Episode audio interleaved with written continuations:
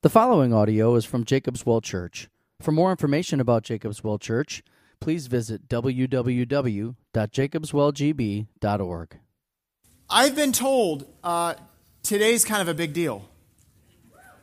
That's what I've been told. And Dan said I should come up and, and say something significant. I don't know if you know this, but I, I'm not even a member of your church. I, you know, I just sit in the back corner over there with the Appleton crew. Hey, Appleton crew. I sit back there. I, have kind of been sitting back there for nine months. Uh, it's been nice. I mean, I get to come and have your snacks. It's been good. Uh, I've sat in on your leadership meetings. That's kind of cool. Um, I went to Theology on Tap. That's fun. I get to take my kids to the nursery, and my kids go to some of the classes you guys have going on. That's pretty awesome. Yeah, so I just kind of, and I remember your church, and uh, this is a big deal today, I guess, and uh, I guess you're becoming a real church today, so yeah, here I am. Okay, let's be real. Okay, if you know me, you know my tongue is firmly placed in my cheek, right there, okay? This is a huge deal. This is big. I have sat back there, yes for nine months to a year, and I have watched what God has done in your midst. I have seen the Holy Spirit move in a powerful way in this city through you, the church. And today is a culmination, a showing of what God has done, and you becoming, I guess, quote unquote, a real church in Green Bay. Now, my little act at the beginning there, it does raise a good question. A question I think needs to be answered this morning. A question I hear as a church planter down in Appleton, supported by you guys, is why the church? Why start a church? Why another church? You say in your core values, Jacob's Well, that you are going to be culture changers of Green Bay. How is starting a church a place where you can be culture changers of Green Bay? How is the church a catalyst for that? How does a church have the ability to do such a thing? And that is the argument I want to make to you this morning. In fact, Paul's going to make the argument to you. And I'm going to sum it up like this This is why the church is a transformer for community, for cities, for culture. And the reason that this is a big deal today is this because the church is where reconciliation happens. It's where it's proclaimed, it's where it's lived out, and it's where it's advanced. So let's look together. We're going to look at 2 Corinthians chapter 5. We're going to look at verse 17 through 6 1. It's in your Pew Bibles. I think the exact pages are in the notes there. I don't know the pages off the top of my head.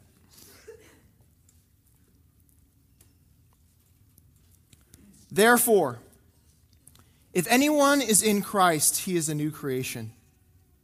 The old has passed away. Behold, the new has come. All this is from God, who through Christ reconciled us to himself and gave us the ministry of reconciliation. That is, in Christ, God was reconciling the world to himself, not counting their trespasses against them, and entrusting to us the message of reconciliation. Therefore, we are ambassadors for Christ, God making his appeal through us. We implore you on behalf of Christ be reconciled to God. For our sake, he made him to be sin who knew no sin, so that in him we might become the righteousness of God.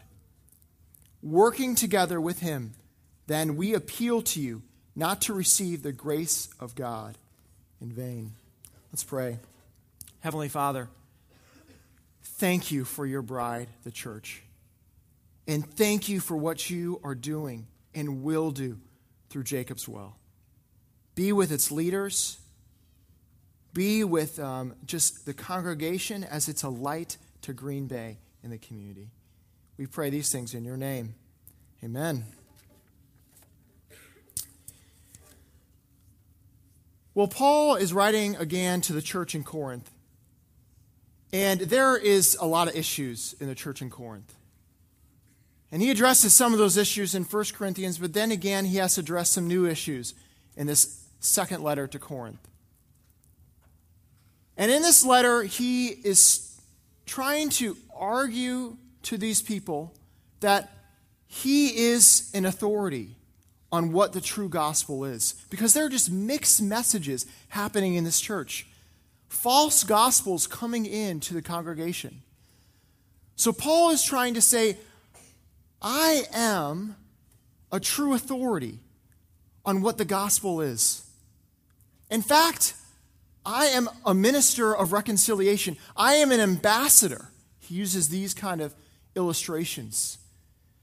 Now, that word ambassador has, has a meaning. It, it means that uh, you are a representative of a country or of a king. You speak for those leaders you are a representative maybe in a foreign place or somewhere else. So Paul is saying, I am a representative of King Jesus. And as a representative of King Jesus, I am telling you what it means to have true reconciliation. I am a spokesperson for the king. Well, Paul, again, he's showing his apostolic authority, his ability to speak the true message of the gospel. When he says, We are ambassadors, he's talking about himself and the apostles. But that doesn't mean it just refers to the apostles. Yes, Paul had a specific message and a specific purpose in writing much of the New Testament and being a spokesperson of God, laying out what was meant in the Gospels. But we too are ambassadors in the sense that we speak the message of reconciliation that has been written by the apostles and spoken by Jesus. Dan already alluded this today in the announcements, and many times we don't always just put it forward that we're Presbyterian, okay? Here it is, you're Presbyterians. But this actual word ambassador comes from presbytos. It's actually the verb function. Presbytos means elder. So it's presbo, which is the verb function of eldering. So Dan Jackson, where's Jeff? Jeff Frick, Mark Kaiser. He's speaking to you. You are eldering. You are eldering the message of reconciliation to this church. But he's not just speaking to the elders, he's also speaking to all of you as ambassadors. The church is a message, a place where the message of reconciliation is talked about, is exposed. So you too are presbos, Presbyterians. I said it. You are Presbyterians, ambassadors of reconciliation. I uh, went to school in Washington, D.C., and a big thing at uh, Halloween time uh, for college students in D.C. was to go to Embassy Row. And so, Embassy Row is these few streets in Washington, D.C., that are these gigantic houses that have now been bought by different countries throughout the world that have their flag out front and their embassies. And so at Halloween time, uh, college students, you go trick or treating down Embassy Row. And it's really fun because the different embassies have their cultural food out, they'll have parties, um, they'll have decorations that uh, match what their country is out front. And uh, you always try to find what's the best country to find good treats and the good parties. And so, what they're doing as embassies, more than just trick or treating and doing this at Halloween, embassies are trying to express their message to the United States. This is who we are. We speak for Japan. We speak for Russia. We speak for Latvia. We speak for these countries, and we will represent what the values are, what the ideals are to the United States through diplomats, ambassadors, so on and so forth. The church is the same thing. You are an embassy. You are a place that speaks for King Jesus. What is the message that you speak? Paul says it right here the message of reconciliation. Why is that message of reconciliation a place where transformation can happen in Green Bay? And this is what I'll argue in three quick points. One, you pronounce the message of reconciliation. Two, you live out the message of reconciliation. And thirdly, you advance the message of reconciliation. The pronouncement of reconciliation. What is reconciliation? Something has been broken. There is a relationship that is got problems and it has to be brought back together. And in our case, this relationship that's broken, this rebellion has happened with us against God. God hasn't rebelled against us, we have rebelled against him. And when we pronounce the message of reconciliation to Green Bay, we are saying this this world has rebelled against God. There is tension, there are problems. There is poverty. There is materialism. There is sickness. There is death. Something is wrong in this world. It is in rebellion against the created order. Again, here's what it says in verse 17 Therefore, if anyone is in Christ, and the Greek is actually not he is a new creation, if anyone is in Christ, new creation. It goes right there new creation.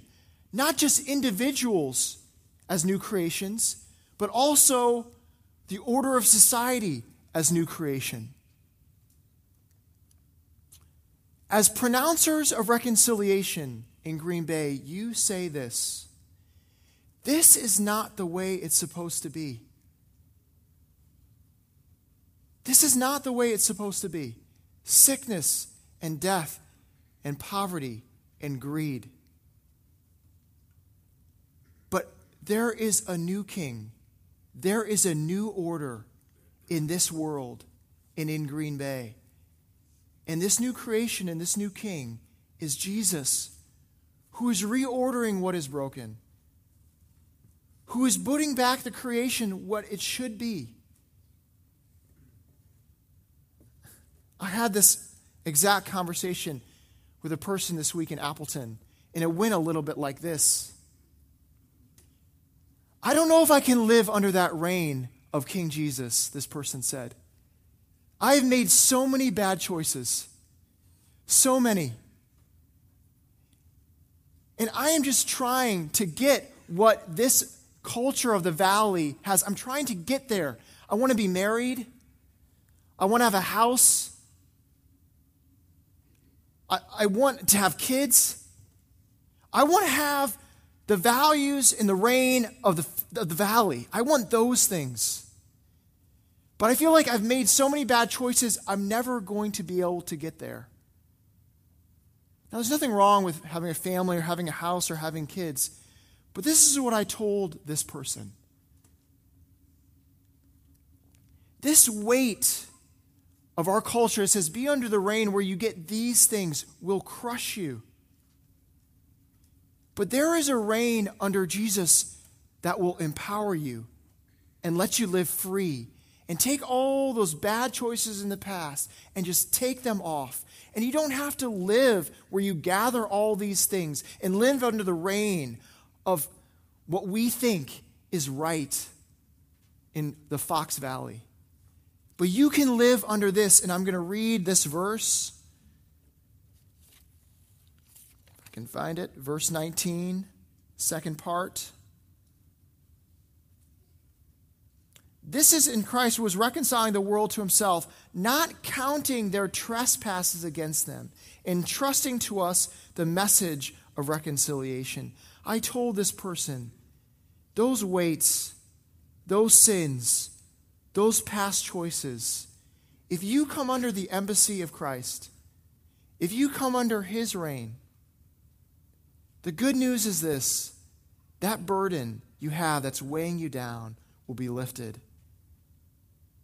There is freedom under that reign, not a burden that many times is preached. This is what you have to do in Green Bay or Appleton to really be okay. But there is freedom with Christ. That is the message of reconciliation. So, pronouncing to people, there is rebellion. This is not the way it's supposed to be. But there is a new king that is reconciled what has been broken and brought us in a right relationship with Him, not based on what we have to do and the choices that we make, but based on Him coming to us, freeing us. So the burden is taken off that many times the culture puts on us, and now we are free. What a freeing message for many people in Green Bay. Next, reconciliation is lived out. Aaron and I, uh, we used to live in Colorado, and our church told us we need to live in this one neighborhood because was, our church was located in this neighborhood. And we didn't object because the neighborhood was awesome. Um, it was, uh, there's a big thing in Colorado called new urbanism, which basically is like live, work, kind of all these things come together. There's lots of shops and, and houses and then places that like a church and all these kind of things. And it's a planned community. And uh, it was ranked the number one community in green Bay, in uh, colorado to live okay? And we lived in it okay? And it was everyone's like oh it's a really exciting place to be. Lots of parties. People have movie nights in the summer all together. Everyone has barbecues in their backyard. There's front porches. Everyone speaks and waves and says hi to each other. It's just really a fun place to be and now we're going to live there, okay? So Aaron and I are living there. And we realized pretty quickly it's not as cheery as you thought it was. We go to these parties, these movies, these front porches, and we realize that certain people don't talk to each other. And in fact, they talk about each other behind their backs. Everyone says we want community, but what was happening, eh, eh, because a lot of people moved to Colorado from other places, so they're trying to find community. When they start living with each other over a period of time, um, they start making each other mad because they sin against each other. And then what we, ha- what we saw over the time of living there is there's these huge rifts between people. And there's sins against each other. And people don't forgive each other. And in fact, they don't talk to each other anymore. But this is what Paul says to the church. He implores you, church. He says um, in verse 20b, he says, God make his appeal that we implore you on the behalf of Christ, be reconciled to God. And then he goes on in 6 1, working together with him, then we appeal to you not to receive the grace of God in vain. What makes this a transformational community, the church? This embassy is this. This is a place of true reconciliation, of true forgiveness with each other. When we are reconciled to God, when we are forgiven by Him through Jesus for all the things that we have done, because of that forgiveness He has given us, we then live out that grace not in vain, but instead in reconciling relationships with one another. When we hurt one another, when you sin against one another, it's going to happen, Jacob's well. You're going to do it. You're going to hurt one another. You're going to sin against one another. But you know what reconciliation says? Because God has forgiven you. how much more should you forgive one another? And you want to know the good news for Green Bay? There are people out there that want true community. They want authenticity. They want realness. You want to give them realness? You want to give them authenticity? Sin against them and then say, I was wrong. I am sorry. Forgive me. I want to bear with you. And then when they sin against you, you do the same. That is true community. That is something the church offers that nothing else offers. That's transformative for Green Bay. I'm sorry, I get, I get really excited. I'm sorry. I'm probably a little bit more excitable than Dan. But the reason I'm so excitable, and I can say this to you guys, is because you're doing it. You're a church. You have something that others don't offer. Embrace it. Don't hide from it. Okay, now I'm yelling. Okay, moving on. Last one reconciliation advanced. Rodney Stark, a sociologist that wrote a book called The Rise of Christianity, he's at Baylor University, he wanted to find this. How come a little known kind of group of people in the first century had enough influence in just a few centuries to be the dominant religion throughout the Roman Empire. How did this small group in just a few centuries become the number one religion, in fact, the religion of the Roman Empire? And so he wants to study this from a sociological point of view. And this is the one thing that he found sociologically.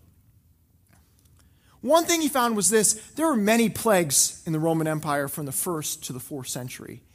And during those plagues, the pagans, uh, I'm not saying, I'm not saying it pejoratively, they called themselves pagans. They would flee the cities where a lot of these plagues were.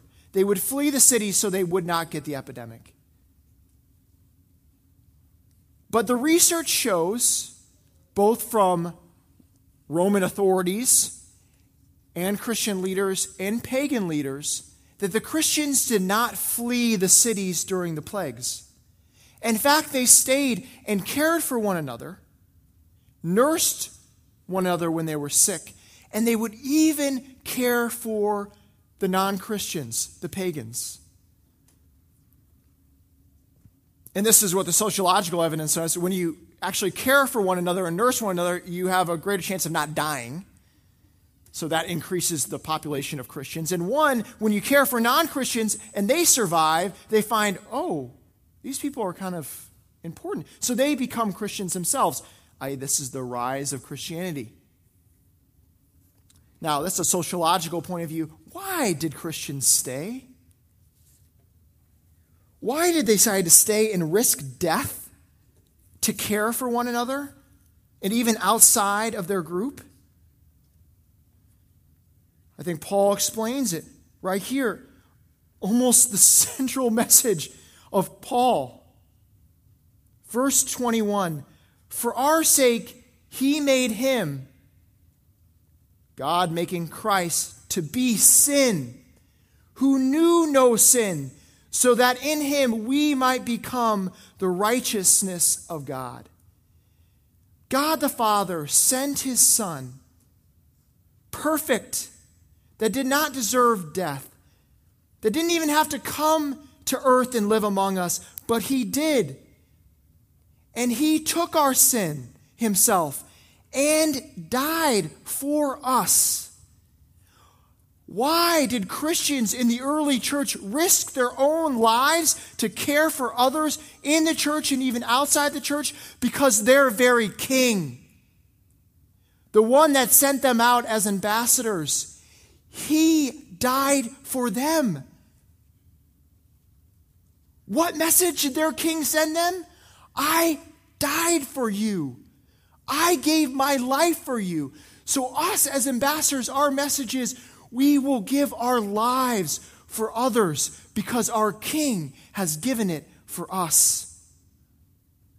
I'm not talking about fun social service things to do. We go to the soup kitchen once a year. That's great. I mean, that's all the, the rave nowadays in cities. Community service. Yes, that is the righteousness of God, but I tell you, even what's greater, and your motivation should be even more. You will even risk your life to serve others. You will give up your comforts. You will give up money. You will give up time.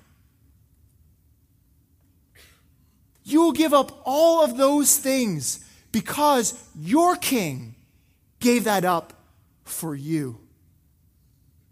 You think anyone else has that kind of motivation? They sure don't. But you do. And that will advance the message of reconciliation, and that will transform Green Bay because because this because Christ did it for you. I'm done, Dan. I know I'm going over my 15 minutes, and this is going to be a really long service, and I'm in trouble. But I want to end with this. Dan Jackson, Jeff Frick, Mark Heiser, people of Jacob's Well, you are an embassy of reconciliation to the city. You are Presbyterians, ambassadors of the King. With this message, there is life in Christ. Let's pray. Heavenly Father, you are good. You are so good that you gave your Son for us. You reconciled our rebellion. God, let that motivate us to transform this city. In your name we pray. Amen.